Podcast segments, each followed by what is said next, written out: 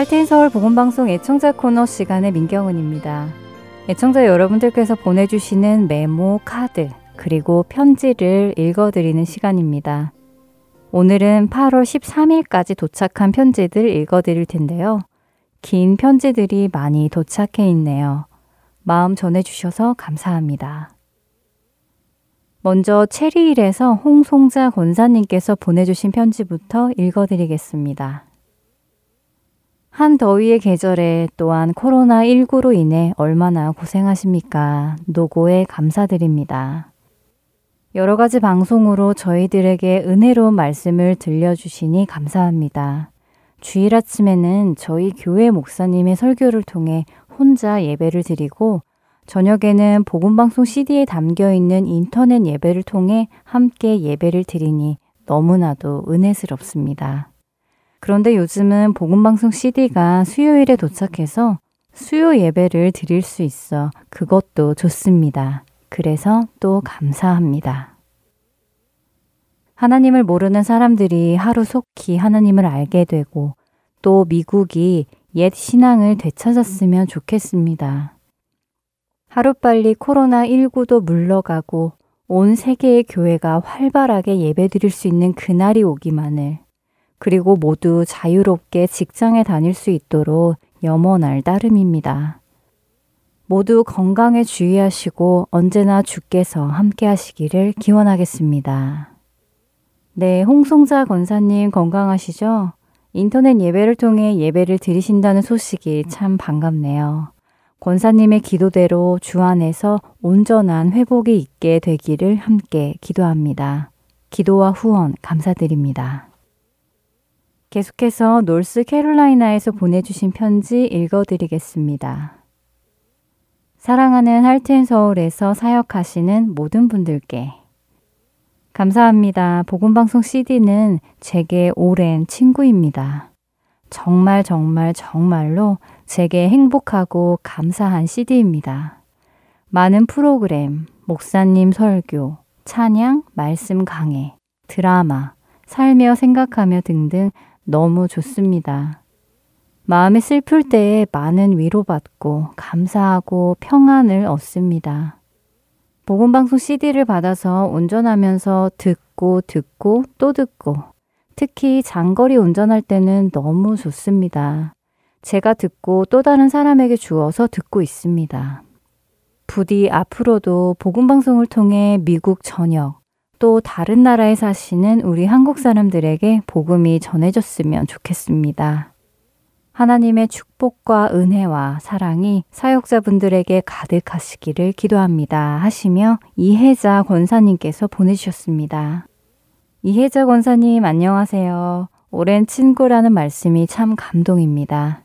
그리고 방송 모두를 귀하게 여겨주셔서 감사합니다.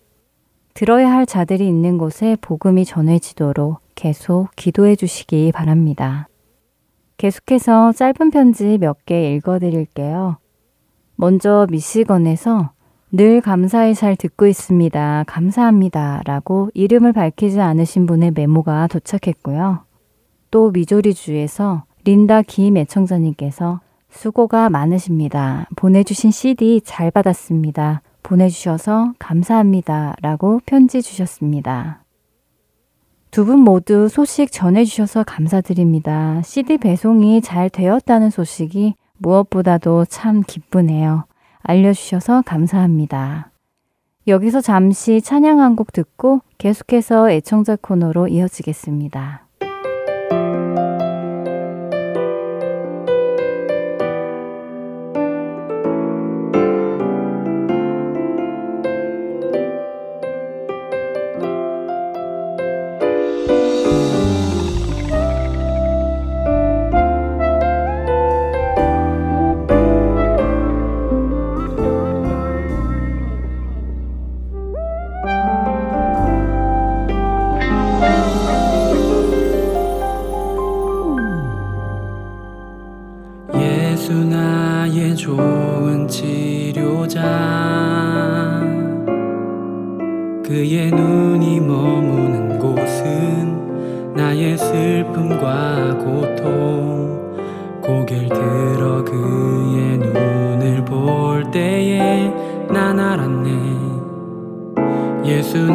也作顽疾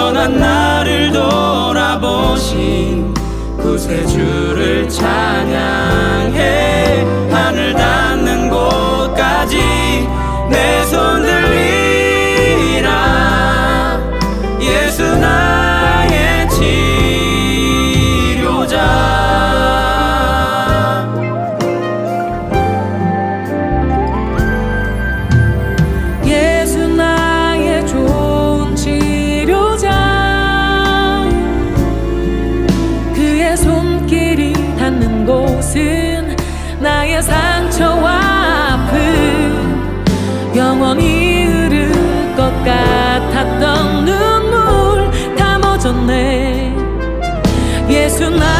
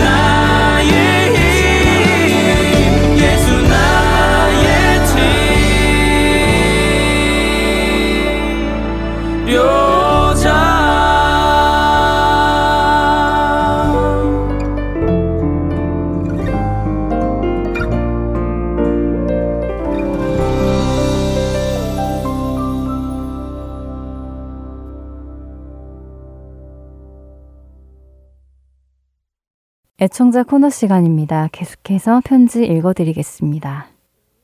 할텐서울 복음선교회 여러분께 모든 봉사자분들의 진심된 성김에 진심으로 감사합니다. 지난 6년이 넘은 시간 동안 매 주일 한 번도 거르지 않고 CD를 배송해 주셔서 매일 차 안에서 방송을 들을 수 있었습니다. 언제나 차를 타면 방송이 있었기에 매 시간 나를 다시 돌아보고 나의 신앙을 점검할 수 있었습니다. 예수님을 믿는 구원받은 백성으로 예수님을 사랑하는 것이 바로 예수님의 계명을 지켜 행하는 것임을 언제나 깨우쳐 주셨습니다. 말이나 생각으로 믿는 것이 아니라 나의 삶이 전도이고 선교임을 깨우쳐 주셨습니다. 매일 나의 곁에 말씀으로 찬양으로 기도로 양육하여 주신 할텐 서울 복음 선교회에 다시 한번 감사의 말씀을 드립니다. 이 모든 섬김이 바로 하나님의 상급이 아닐까요? 수고하고 지칠지라도 성령님의 충만하신 평강이 봉사자들의 개인과 가정과 교회에 넘쳐나시길 간절히 기도드립니다. 라고 버지니아에서 김성민 애청자님께서 보내주셨습니다. 네, 김성민 애청자님 용기가 되고 위로가 되는 편지 감사드립니다. 6년 동안 매일 차 안에서 듣고 계시다는 간증이 저희에게 정말 큰 용기가 되네요. 계속해서 이 사역을 해나갈 수 있도록 기도 부탁드립니다. 이번에는 뉴욕에서 온 편지 읽어드리겠습니다. 수고하십니다. 더운데 수고하고 애쓰시네요. 주님께서 항상 함께 하시고 힘주시길 기도합니다. 더욱 좋은 방송 부탁드려요. 라고 뉴욕에서 김종란 애청자님께서 보내주셨습니다. 기도와 편지 감사드립니다. 이제 마지막 편지네요. 일리노이에서 크리스티나 스탬퍼 애청자님께서 보내주셨습니다. 봉사자님들께 믿음을 같이 하는 모든 이들에게 하나님의 사랑과 평강이 흘러가길 바랍니다. 이처럼 은혜를 전달해주는 복음방송이 감사할 뿐입니다. 주 안에서 보내는 이 작은 정성들이 모여 이 방송 사역이 끊이지 않고 이어지길 간구할 뿐입니다. 라고 보내주셨네요. 네, 크리스티나 스탬퍼 애청자님 편지 감사합니다. 이 방송 사역이 끊어지지 않고 주의 온전한 말씀만을 전할 수 있게 주님을 더욱 의지하며 해 나가겠습니다. 편지 보내주신 분들, 또 함께 방송을 들으시는 모든 분들과 그리스도 안에서 다 장성해 나가기를 소원합니다.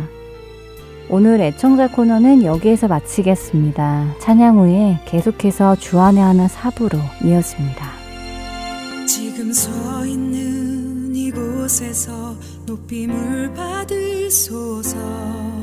내가 밟는 땅 주님의 땅이니. 하늘이 주의 이름 높이 올리며 넓은 바다가 주를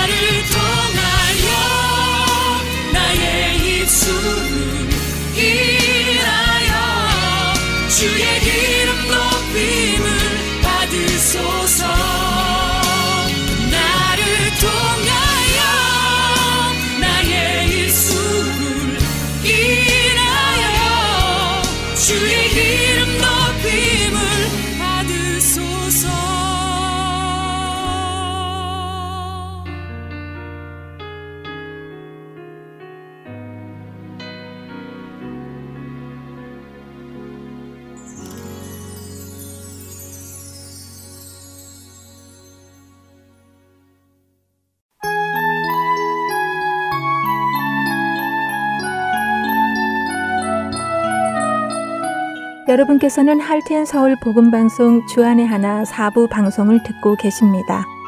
주안의 하나 사부에서는 지난 방송들 중에서 신앙에 도움이 될 만한 프로그램을 모아서 다시 방송해 드리고 있습니다. 이번 시즌에는 2016년에 방송된 복음, 그 기쁜 소식, 2015년에 방송된 성경 속 단어 한마디, 그리고 2016년에 방송된 성경적 찬양 시즌2가 준비되어 있습니다. 먼저 복음 그 기쁜 소식으로 이어집니다.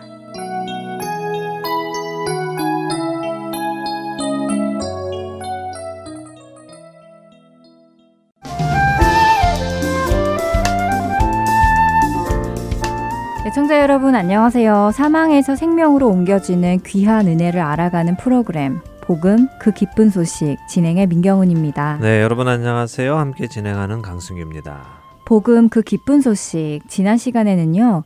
기업 물을 자가 무엇인지 보아스의 예를 살펴보고 그가 오실 예수님의 그림자라는 것을 나누었습니다. 네, 기업 물으는 것이 물려받는다 하는 것이 아니라요. 물은다. 원래대로 되돌린다라는 의미라는 것과 이 기업 물을 자의 세 가지 자격도 알아보았죠. 네, 먼저 히브리어로 고엘이라 불리는 이 기업 물을 자의 자격은 친족이어야 한다는 것과 기업 물을 능력이 있어야 하는 것, 그리고 무엇보다도 이 일을 자원하여 해야 한다는 것, 이 세 가지의 자격이 충족되어야 한다고 하셨지요. 네, 맞습니다. 그렇게 세 가지의 조건을 예수님께서는 충족하셨다고도 말씀을 드렸습니다.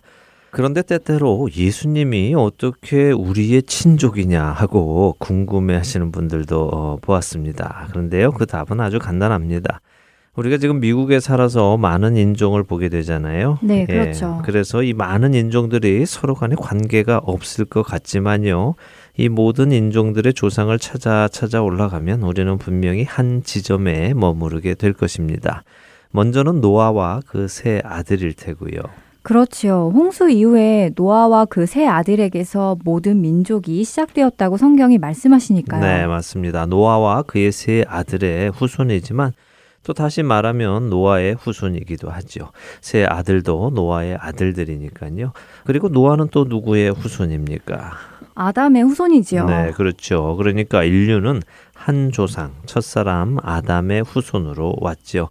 그렇게 모든 인간은 사실은 친족 관계에 있는 것입니다. 비록 촌수는 아주 멀지만 말입니다. 아, 그리고 이 모든 친족 중에서 고엘의 역할을 감당할 사람을 찾고 찾고 찾다 보면은 친족이라는 첫 번째 조건을 충족하는 사람은 모든 사람이겠지만요. 우리의 잃어버린 것들을 찾아줄 수 있는 능력을 가진 친족은 예수 그리스도 한 분밖에는 계시지 않죠.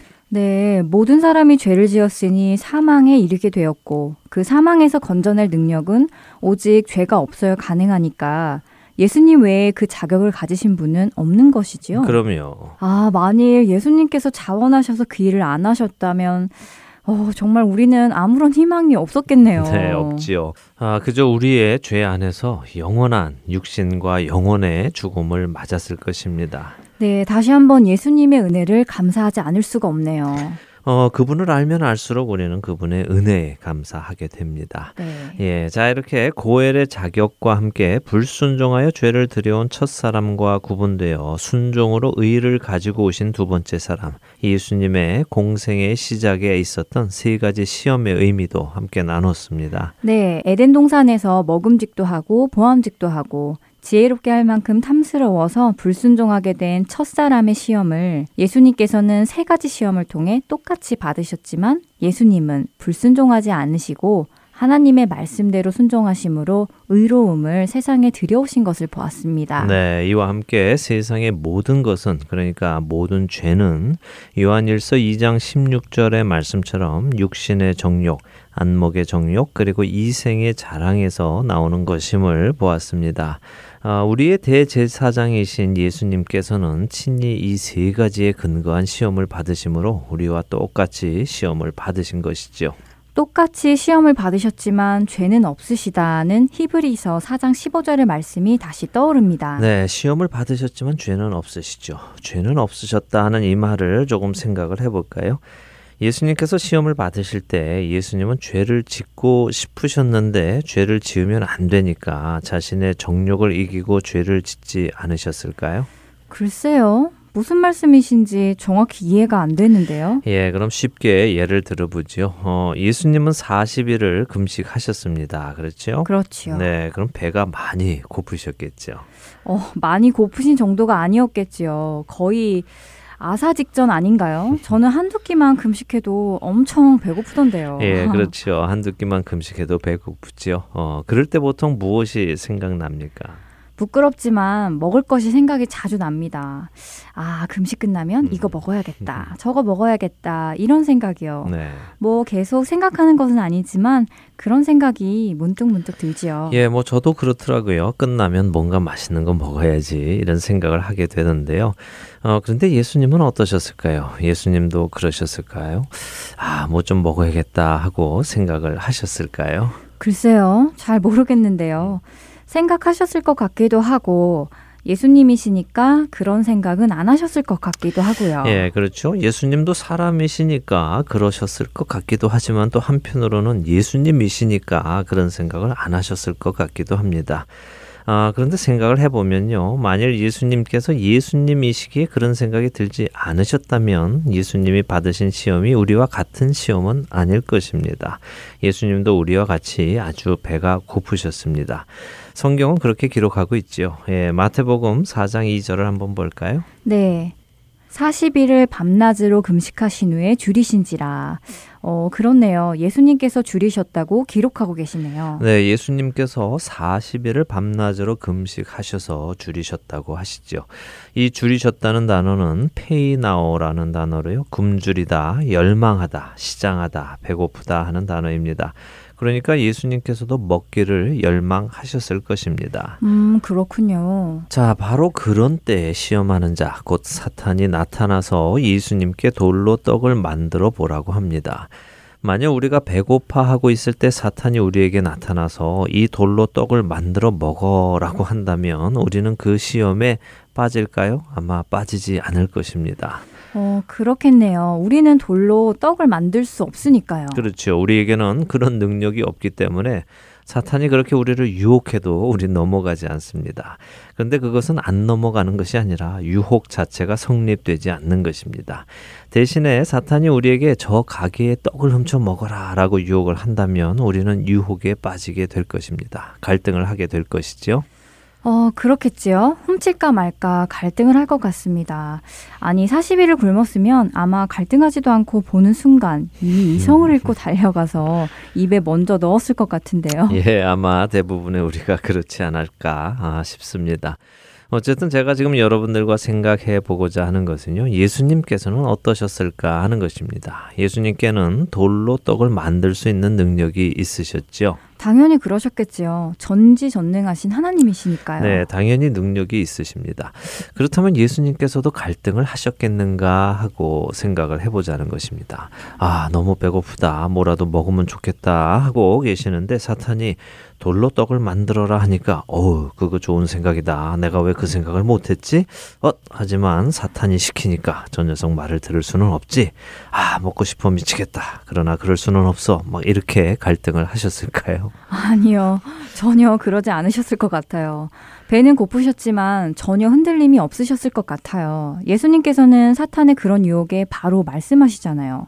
기록되었으되 사람이 떡으로만 살 것이 아니요 하나님의 입으로부터 나오는 모든 말씀으로 살 것이라라고 하시면서요. 네. 바로 제가 드리고 싶은 말씀이 그 말씀입니다. 예수님은 죄가 없으신 분이시죠? 그렇지만 그 이야기는 단순히 죄를 짓지 않으셨다는 말씀만은 아닙니다. 그분은 죄를 지으실 수 없는 분이십니다. 하나님과 하나님의 아들, 이분들은 결코 죄를 지을 수 없으신 분들이십니다. 그것은 죄를 지을 수 있는데 안 짓는 것과는 분명히 다릅니다. 첫사람 아담은 죄를 지을 수도 있고 죄를 짓지 않을 수도 있었습니다. 그의 상태는 그럴 수 있었죠. 그랬지요. 아직 죄라는 것이 들어오지 않았었으니까요. 네. 죄를 지을 자유도 있었고 짓지 않을 자유도 있었습니다. 그렇습니다. 그러나 첫사람 아담의 후손들은 죄를 짓지 않을 자유가 없어졌습니다. 영이 이미 죽은 상태로 죄의 노예로 태어났기 때문에 아담의 후손인 모든 사람들은 죄를 안 지을 자유가 없었습니다. 그러니까 흔히 이야기하는 죄를 지어서 죄인이 아니라 죄인이라서 죄를 짓는다라는 이야기군요. 네, 그렇죠. 그래서 이렇게 죄를 지을 수밖에 없도록 마이너스가 된 인간을 위해 오신 예수님은 죄를 지으실 수 없으신 분이셨습니다. 아, 이분이 죄 없이 죽으심으로 우리 그리스도인들에게 다시 죄를 짓지 않을 수 있는 자유를 회복해 주셨지요. 아, 그렇게 플러스를 시켜주신 것이군요. 그런데요, 한 가지 의문이 생깁니다. 네, 어떤 의문인가요? 예수님은 죄를 지으실 수 없는 분이라고 하셨잖아요. 네, 그랬죠. 그렇다면 예수님이 시험을 받으신 것, 그러니까 유혹을 받으신 것이 아무 의미가 없는 것이 아닐까요? 아무리 유혹해도 죄를 짓지 않으실 분이시니까요. 예, 참 재밌는 질문이네요. 어, 그런데 사실 민경은 아나운서가 해주신 그 질문이요. 민경은 아나운서만의 질문은 아닙니다. 사실 그 질문과 그 질문에 대한 답을 가지고 교단의 해석이 다르기도 하지요. 그래서 어느 해석이 옳다, 틀리다라고 말씀을 드릴 수는 없고요. 저는 이 정도로 이해하시면 될 것이라고 생각하는데요. 죄를 지으실 수 없는 분이라고 해서 시험이 없는 것은 아니다 하는 것입니다. 우리가 지난주에 나눈 대로 히브리서 4장 15절의 말씀처럼 예수님은 모든 일에 우리와 똑같이 시험을 받으셨다는 것입니다. 그러나 그분은 죄의 유혹은 받으셨지만 죄를 짓고 싶은 유혹은 받지 않으셨다는 것이죠. 죄를 지으실 수 없는 분이라는 것은 죄를 짓고 싶은데 죄를 지을 수 없다는 말이 아니고요. 오해하시면 안 됩니다. 죄를 지으실 수 없는 분이시라는 것은 죄의 유혹이 와도 죄를 짓고 싶은 생각이 들지 않는다는 것입니다. 유혹이 와도 죄를 짓고 싶은 생각이 들지 않는다고요. 네. 음, 생각해보니 그러셨겠네요. 예수님은 죄를 짓고 싶은데 죄를 지을 수 없는 것이 아니라 죄 자체를 짓고 싶은 생각이 안 드시는 분이셨겠다 싶습니다. 네, 우리는 어, 죄인의 성품을 아직도 가지고 있어서 잘 이해가 되지 않을 수도 있는데요. 이렇게 생각해 보시면 연상이 되실 것입니다. 조금 더러운 이야기지만 더러울수록 이해가 빨리 되니까 좀 한번 해보죠. 죄란 마치 더러운 오물통과 같습니다. 온갖 사람의 배설물이 모여 있는 통과 같지요. 그런 통을 혹시 보신 적이 있으십니까? 네, 어릴 적에 저희 할머니 집 화장실이 재래식 화장실이었습니다. 네. 그래서 그 화장실이 생각이 나네요. 맞습니다. 재래식 화장실 젊은 나이인데도 보신 적이 있군요. 네. 예, 사실 우리는 그 재래식 화장실을 가게 되면요. 아래를 쳐다보지 않습니다. 아, 생각만 해도 벌써 아, 속이 울렁울렁거립니다. 예. 그렇지요. 쳐다보지 않지요. 쳐다보지 않을 뿐더러 저는 숨도 멈추고 들어갔던 것 같은데요. 네, 그래요, 맞습니다. 코로 냄새를 맡지 않으려고 숨도 꽉 참고 얼른 들어갔다가 볼 일만 보고 얼른 나왔던 것 같습니다. 네. 근데 왜 그럴까요? 왜 쳐다도 안 보고 냄새도 안 맡고 가능하면 빨리 그곳을 벗어나려 할까요? 어, 당연히 더럽고 냄새 나니까 그렇죠. 그렇습니다. 그런데 만일 누군가가 그 통 안에 들어가서 어, 우리에게 손짓을 하면서 들어와 보라고 들어와 보면 괜찮다고 냄새도 좋고 놀기도 좋다고 한다면 우리는 들어갈까요? 어, 아니요. 저는 아무리 유혹해도 절대 들어가지 않을 것 같습니다. 네, 맞습니다. 아무리 유혹해도요, 누가 떠다 민다 하더라도 우리는 들어가지 않으려 합니다. 왜요? 더러우니까요. 더러운 것을 알기 때문이지요. 들어가지 않으려 할 뿐 아니라 들어갈 생각도 안 합니다. 아예 말도 안 되는 소리로 취급을 합니다. 예수님께 죄란 이런 것입니다. 예수님은 이 오물통에 들어가 볼까? 에이, 더러운데. 그래도 제가 들어와 보라니까 한번 가볼까? 가볼까 말까? 이렇게 갈등을 하시지 않는다는 것입니다. 어, 전혀 갈등하시지 않으시며 너무 당연하게 No라고 하신다는 것이군요. 네. 이해가 쉽게 되네요. 예, 이제껏 우리 사람은 그 오물통 안에 있었습니다. 그 안에서 그것이 더러운지도 모르고 살고 있었지요. 그것이 좋은 것이라고 생각했고 그것을 즐기며 그렇게 그 오물통 안에서 우리는 죽어갔습니다. 그런 우리를 예수님께서 오셔서 꺼내 주셨습니다. 더러운 우리를 깨끗하게 씻어 주셨습니다. 예수님의 보혈의 능력으로 우리는 그 통에 이제 다시 들어가지 않아도 되게 되었습니다. 우리에게는 그곳에 다시 들어갈 수도 있고 들어가지 않을 수도 있는 자유가 생긴 것입니다. 처음 아담과 하와에게 있었던 그 자유 말이죠. 그들은 하나님의 말씀을 따를 수도 있었고 사탄의 말을 따를 수도 있었습니다. 하지만 그들이 사탄의 말을 따르게 되므로 죄의 노예가 되었고 그렇게 해서 우리는 죄를 짓지 않고 싶어도 죄를 짓지 않을 수 없는 상태가 되었던 것이고요. 그랬죠. 그런 우리를 죄를 지을 수 없으신 주님께서 오셔서 모든 시험을 하나님의 말씀을 따라 순종하심으로 죄를 멸하셨고 사망을 멸하셨고 그래서 우리에게 죄와 사망에서 자유하게 하신 것이군요. 네, 그렇습니다. 그래서 지금 우리의 상태에는 분명한 변화가 온 것이죠.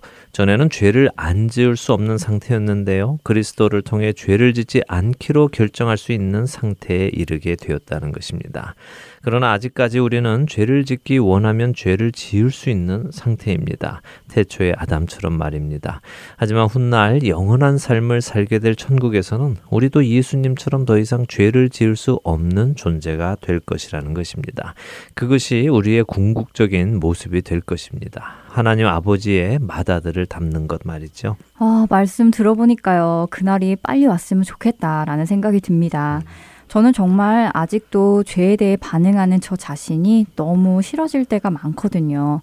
정말 죄를 지을 수 없는 그 상태. 그러니까 오물통이 유혹할 때 전혀 유혹되지 않는 그런 상태로 가고 싶습니다. 예, 정말 그렇지 않습니까? 이 사실을 깨달은 사람은요, 정말 하루라도 빨리 이 육신의 장막을 벗고 하나님께서 주시는 부활의 몸을 입기를 소원할 것입니다. 오물통 근처에서 빨리 벗어나고 싶어 하는 것이 너무 당연하지요. 사도 바울도 이와 같은 말씀을 하셨습니다. 고린도 후서 5장인데요. 1절부터 4절까지 한 절씩 읽어보죠. 네. 만일 땅에 있는 우리의 장막 집이 무너지면 하나님께서 지으신 집, 곧 손으로 지은 것이 아니요. 하늘에 있는 영원한 집이 우리에게 있는 줄 아느니라. 참으로 우리가 여기 있어 탄식하며 하늘로부터 오는 우리 처속으로 덧입기를 간절히 사모하노라. 이렇게 입음은 우리가 벗은 자들로 발견되지 않으려 함이라. 참으로 이 장막에 있는 우리가 짐진 것 같이 탄식하는 것은 벗고자 함이 아니요 오히려 덧입고자 함이니 죽을 것이 생명의 삼킨 바 되게 하려 함이라. 음, 이해가 될 듯 말 듯 하네요. 예, 조금 그렇죠. 어, 그러면 이번에는 조금 더 이해하기 쉽게 번역된 현대인의 성경으로 한번 읽어보겠습니다. 제가 먼저 읽어보죠. 우리는 땅에 있는 우리 육체의 집이 무너지면 사람의 손으로 지은 것이 아닌 하나님이 지으신 하늘의 영원한 집을 소유하게 될 것을 압니다. 우리는 이 육체의 집에서 탄식하며 하늘의 몸을 입게 될 날을 고대하고 있습니다. 우리가 그 몸을 입게 되면 벗은 자가 되지 않을 것입니다. 우리가 이 육체의 집에 있는 동안 짐을 진 것처럼 탄식하는 것은 이 몸을 벗고 싶어서가 아니라 하늘의 몸을 입어서 죽을 몸이 영원히 살기 위한 것입니다. 네. 네, 이렇게 읽으니 이해가 더 잘 되네요. 예수님을 구주로 영접한 사람은 이제 이 육신이 거하고 있는 몸이 아니라 하나님께서 주실 영원한 새로운 몸을 간절히 사모하게 된다는 것이군요. 예, 그렇죠. 처음 아담과 하와는 하나님의 말씀에 불순종하자 죄가 들어오며 자신들이 벗은 것을 깨닫게 되었지요. 하나님 앞에서 부끄러운 자들이 되었습니다. 그러나 하나님께서는 그들의 그 부끄러움을 동물의 가죽 옷으로 덮어 주셨죠. 그리고 그것은 앞으로 우리에게 입혀 주실 의의 옷, 하나님의 어린 양으로 오실 예수 그리스도의 가죽으로 덮여 주실 옷을 상징하는 것이기도 했습니다. 그래서 사도 바울은 지금 고린도 후소를 통해서 이것을 말씀하시고 계시는 것입니다. 이 죄된 육신의 옷을 벗어버리고 싶은 것은 당연한 것이다. 그러나 단순히 육신의 옷을 벗어버리고 벗은 자로 살고자 하는 것이 아니라 하나님께서 만들어주신 그 하늘의 영원한 의의 옷, 하나님의 어린 양의 가죽으로 만들어진 의의 옷을 입고 나의 부끄러움이 완전히 가리워지기를 원한다라고 고백하고 계시는 것이죠. 아, 정말 우리의 모든 부끄러움이 가리워지고 또 더 이상 죄에 반응하지 않는 그 완전한 의의 옷, 영광의 옷을 입는 날이 기다려집니다. 네, 그날을 간절히 소망합니다. 자, 이제 오늘 내용 중에 기억하실 것을 말씀드릴게요. 어, 그것은 처음 아담과 하와는 죄를 지을 수도 있었고 죄를 짓지 않을 수도 있는 자유의 상태에 있었다는 것입니다. 그러나 그들은 그 자유를 하나님을 택하는 대신 뱀의 말을 택하는 데 썼고요. 그 일에 대한 책임을 지게 되었다는 것이죠. 그래서 그들은 스스로 죄의 노예의 자리에 가게 되었고 죄를 짓지 않을 수 있는 자유를 잃게 되었습니다. 그러므로 첫사람 아담의 후예로 오는 모든 자들은 죄를 지을 수밖에 없는 죄의 노예로 태어나서 살다가 죄의 노예로 죽어갔습니다.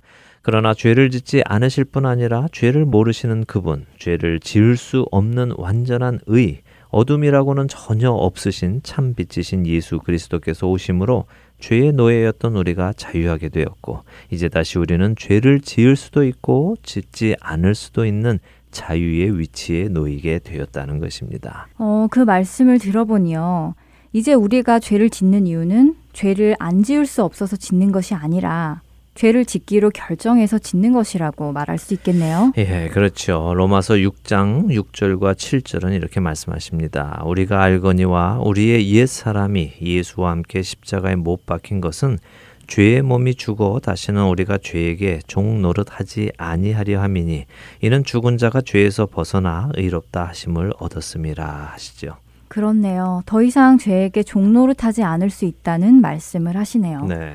하나님께로부터 난 자마다 죄를 짓지 아니한다는 요한 1서의 말씀도 생각납니다. 네, 좋은 말씀입니다. 요한 1서 3장 말씀인데요. 어, 1절부터 10절까지 여러분들께서 직접 성경을 펴시고 한번 읽어 보시면 참 좋겠습니다. 네, 한 주간 이 말씀을 가지고 묵상해 보시면 좋겠네요.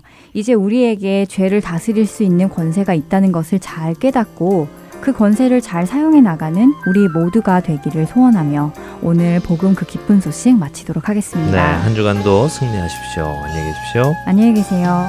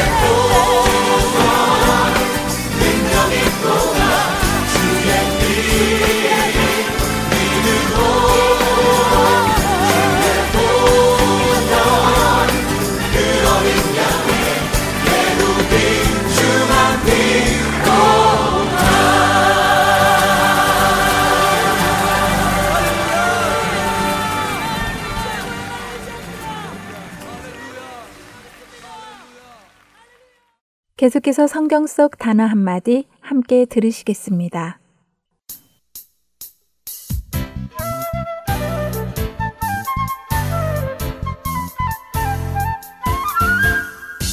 애청자 여러분 안녕하세요. 성경 속 단어 한마디 진행의 이다솜입니다. 여러분은 혹시 열두 제자의 이름을 모두 알고 계신가요? 성경을 읽으면 수없이 반복되는 이름이지만 누군가 저에게 12명의 이름을 말해보라고 하면, 음, 베드로, 요한, 안드레, 마테, 가롯, 유다.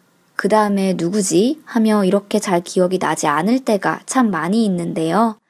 그래서 성경에 나오는 제자들의 이름들을 한번 찾아보았습니다.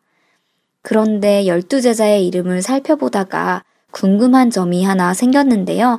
어떤 말씀에는 제자라고 표현되었는데 다른 말씀에는 사도라고 표현이 되어 있더라고요. 제자, 사도. 왜 다르게 쓰였는지, 왜 사람마다 다르게 사용하는지 잘 모르겠더라고요. 그래서 준비했습니다. 오늘 성경 속 단어 한마디에서는 제자와 사도에 대해서 함께 나눠보도록 하겠습니다. 제자라는 말은 헬라어로 배운다라는 뜻의 마세테스, 영어로는 disciples라고 하는데요. 배우는 자 또는 따르는 자를 나타냅니다. 예수님께서 이 땅에 계시는 동안 예수님을 따랐고 그분께 배웠으며 그분에 의해 훈련을 받았던 12명의 제자들을 나타낼 때 사용된 말인데요. 그 후에도 제자라는 말은 많이 사용되었습니다.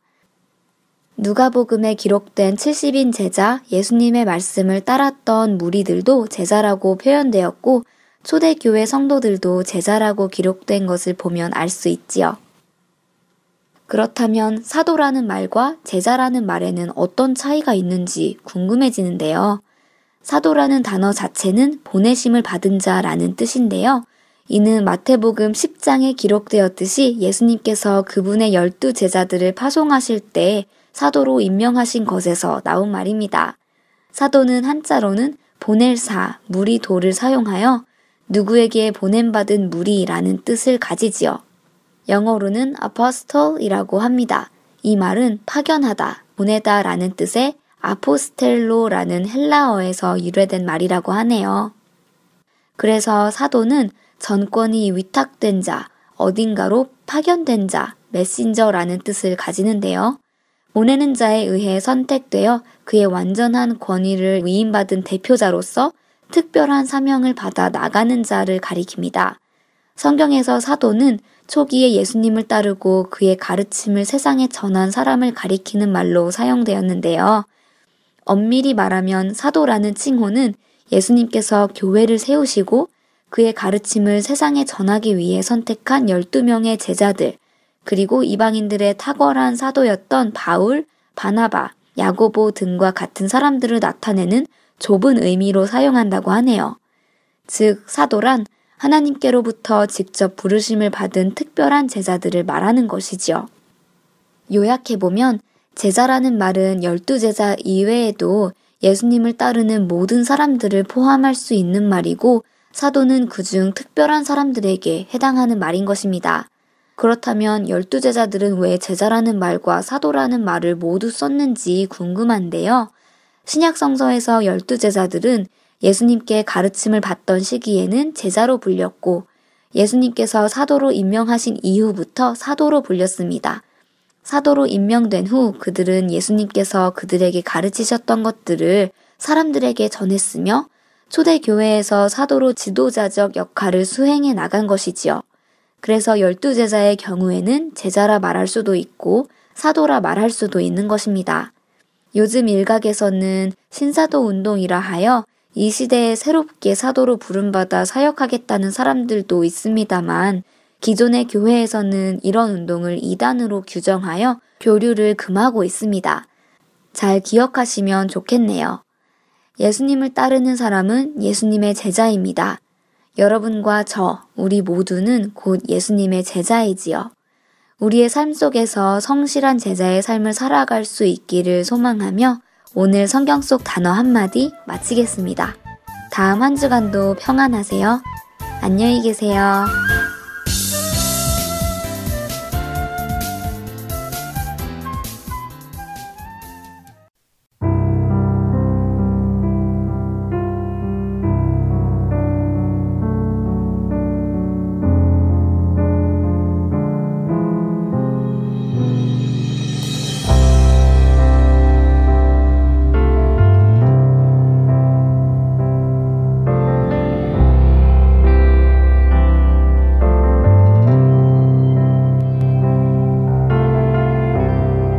믿지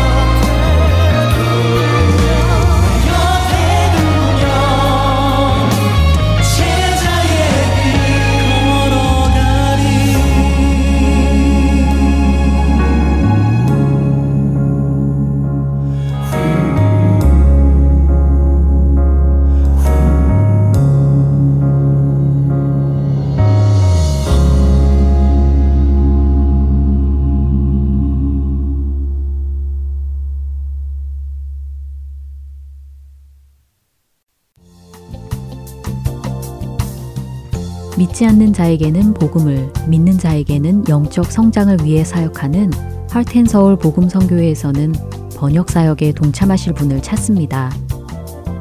그동안 방송된 한국어 방송의 원고를 영어로 번역하는 자원봉사입니다. 인터넷으로 메일을 주고받을 수 있으신 분이면 어느 곳에 계시더라도 가능하신 이 사역에 참여하실 여러분들을 찾습니다. 번역 자원봉사자에 대한 문의는 본 방송사 전화번호 602-866-8999로 연락 주시거나 이메일 주소 heartandsoul.org at gmail.com으로 문의해 주시면 되겠습니다.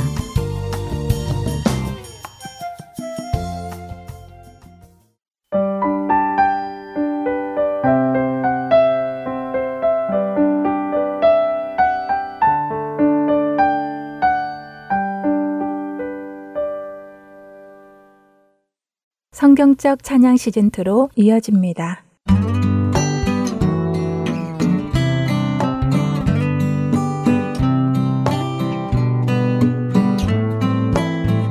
애청자 여러분 안녕하세요. 하나님께 드리기에 합당한 찬양이 무엇인지 나누고 함께 불러보는 성경적 찬양 시즌 2 진행의 박윤규입니다. 우리가 지난 시간에 히브리어 찬양 중 자말에 대하여 간단하게 나누어 보았습니다. 시편 33편 2절 말씀과 시편 144편 9절 말씀을 통하여 자말은 음악으로 찬양을 드린다라는 의미와 함께 줄을 튕긴다 하는 의미를 가지고 있다고 나누었습니다. 음악으로 찬양을 드리고 연주한다라는 의미라는 것을 살펴보았죠. 그리고 How Great is Our God 한국어로는 위대하신 주라는 찬양곡을 함께 나누어 보았는데요. 이 곡의 1절의 가사를 통하여 예수님께서 다시 오실 때 우리는 어떤 모습으로 그분을 만날 것인지, 그 모습이 두려움에 떠는 모습일지, 아니면 즐거워하며 기뻐하며 주님을 즐거이 찬양하는 모습일지도 생각해 보았습니다. 또 2절의 가사를 통하여 시간의 주권에 대하여 나누어 보았죠. 그 시간의 주권이 알파와 오메가, 즉 처음과 마지막, 시작과 마침이신 주님 안에 있다는 것을 말이죠. 그렇기 때문에 우리는 우리의 때가 아닌 주님의 때를 바라보며 순종하며 따라야 합니다.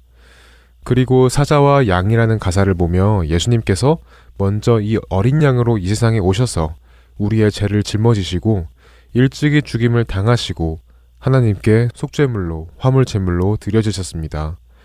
그리고 마지막 날에는 두루마리와 일곱인을 떼시기에 합당하신 사자의 모습으로 이 땅에 다시 오실 것을 나누었습니다. 지난 한 주 성경적인 찬양을 들으시는 여러분 되셨나요? 주님의 임재 앞에서 자신이 어둠에 속했기에 두렵고 떠는 것이 아니라 빛에 속하였기에 주님의 위대함을 찬양하고 온 땅에 선포하신 한 주 되셨으리라 믿습니다. 오늘은 지난주에 나누었던 우리의 죄를 짊어지시고 일찍이 죽임을 당하신 어린 양의 모습 예수님을 더 나누어 보려고 하는데요. 그래서 오늘 준비한 곡은 Worthy is the Lamb이라는 찬양곡입니다. 많은 기독교인들에게 알려진 곡인데요. 어, 우리를 위하여 못 박혀 죽으신 어린 양 예수님을 묘사하고 그 영광스럽고 거룩하고 존귀한 희생에 감사하는 곡입니다. 이야기를 더 나누기 전에 함께 들어보고 오겠습니다.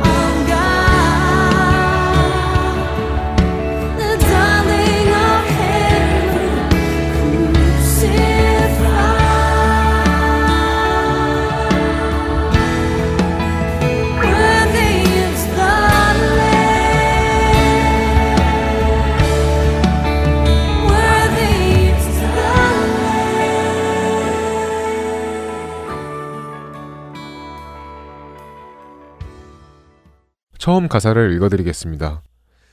Thank you for the cross, Lord. Thank you for the price you paid. Bearing all my sin and shame. In love you came and gave an amazing grace. 이 가사를 한국어로 해석하면 주님, 주님의 그 십자가 지심에 감사를 드립니다. 십자가 위에서 지불하신 그 대가에 감사를 드립니다.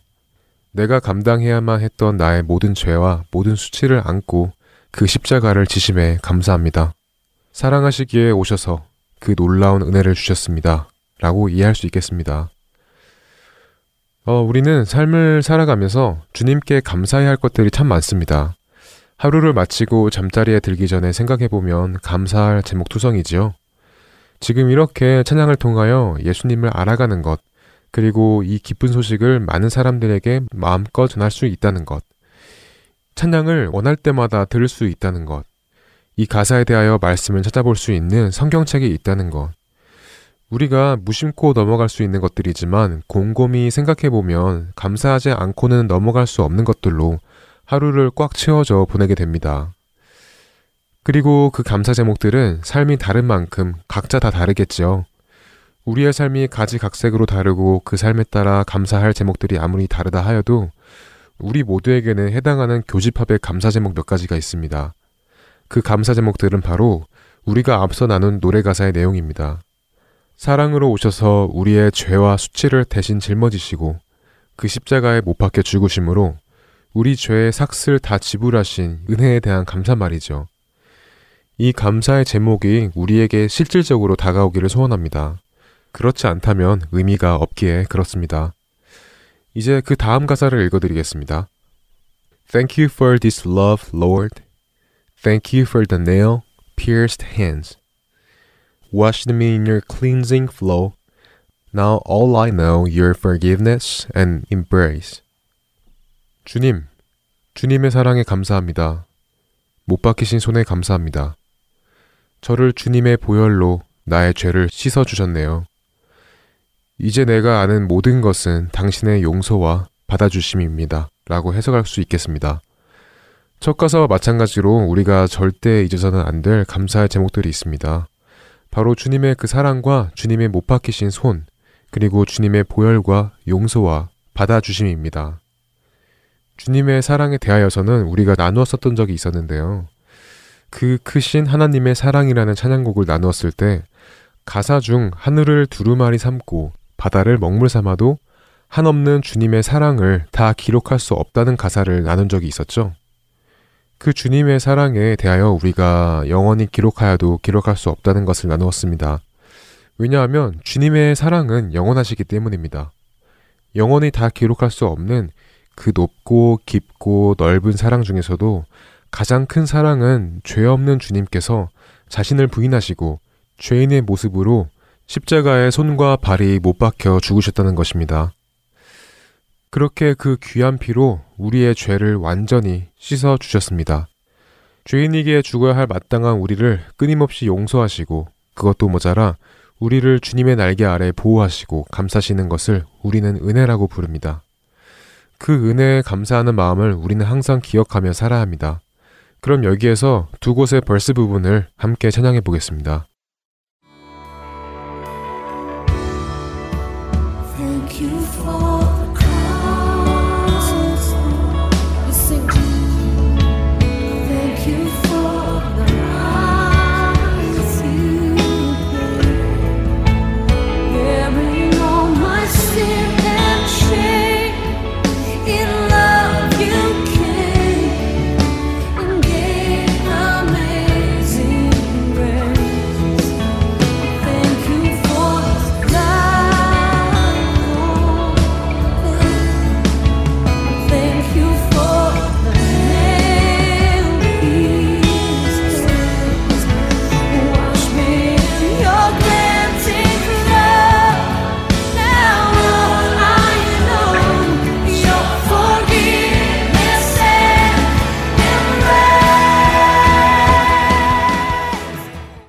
그 다음으로 코러스의 가사를 읽어드리겠습니다. Worthy is the Lamb sitting on the throne. Crown you now with many crowns. you reign victorious. High and lifted up, Jesus, Son of God, the darling of heaven crucified.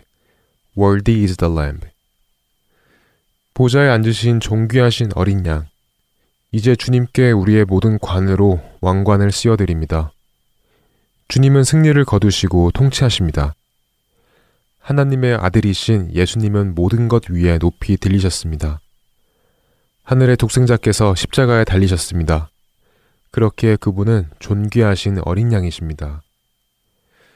이 코러스 가사 또한 어린 양 예수님을 표현하고 있습니다.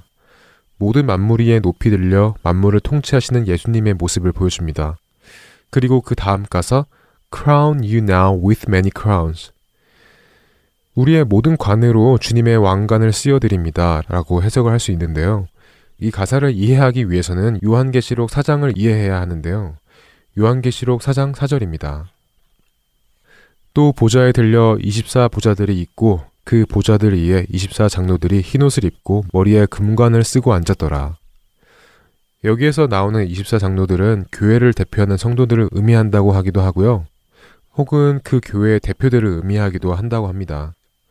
그것이 모든 성도를 대표하던 아니면 모든 성도들 중에 대표를 의미하던 간에 중요한 것은 이 사람들이 보좌에 앉아서 머리에 금관을 쓰고 있었다는 것인데요. 이것은 곧 그들에게 영광과 권세가 있다는 말입니다. 그런데 이런 영광과 권세를 가진 24 장로가 10절에 가면 자신들의 왕관을 주님의 발 앞에 던지는 장면이 나옵니다.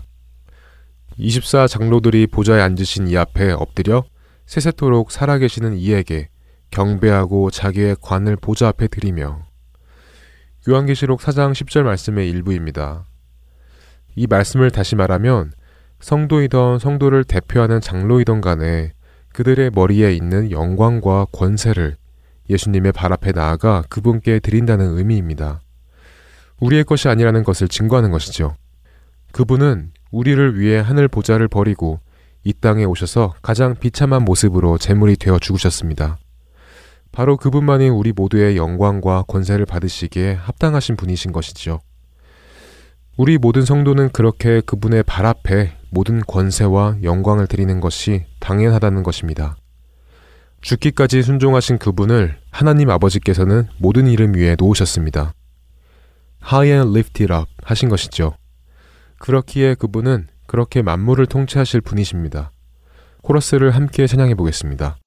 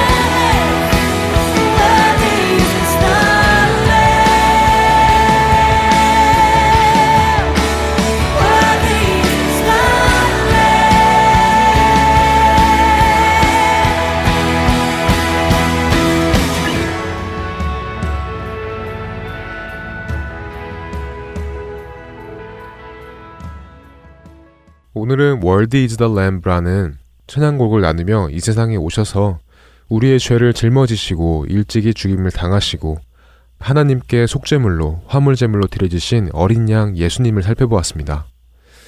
모든 우주 만물보다 높으신 그 누구도 비교할 수 없을 정도로 높으시고 존귀하신 예수님께서는 우리를 위하여 모든 만물보다 그 누구보다 가장 낮은 모습으로 이 땅에 오셨습니다.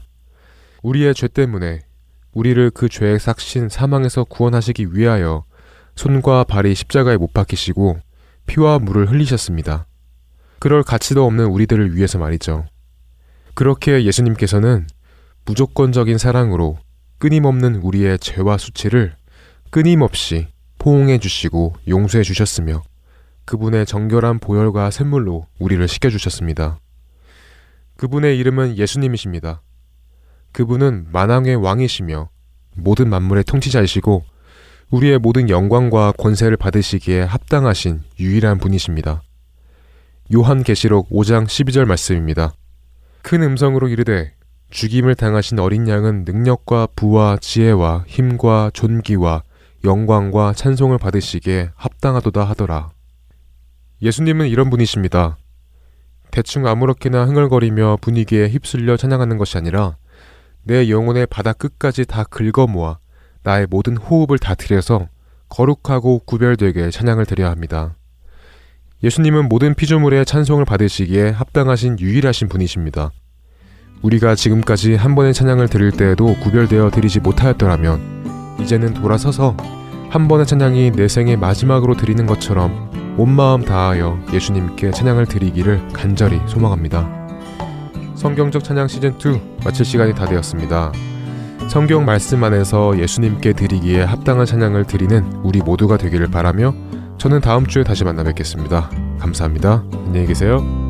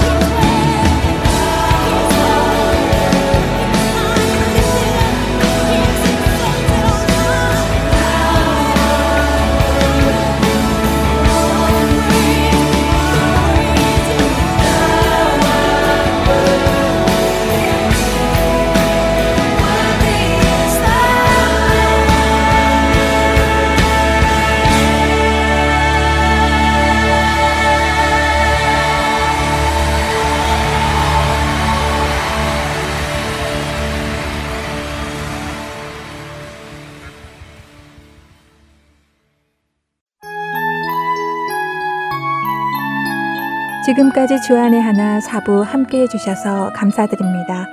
다른 지난 방송들을 더 듣고 싶으신 분들은 홈페이지 www.heartandseoul.org에서 특별 방송을 클릭하셔서 들으실 수 있습니다.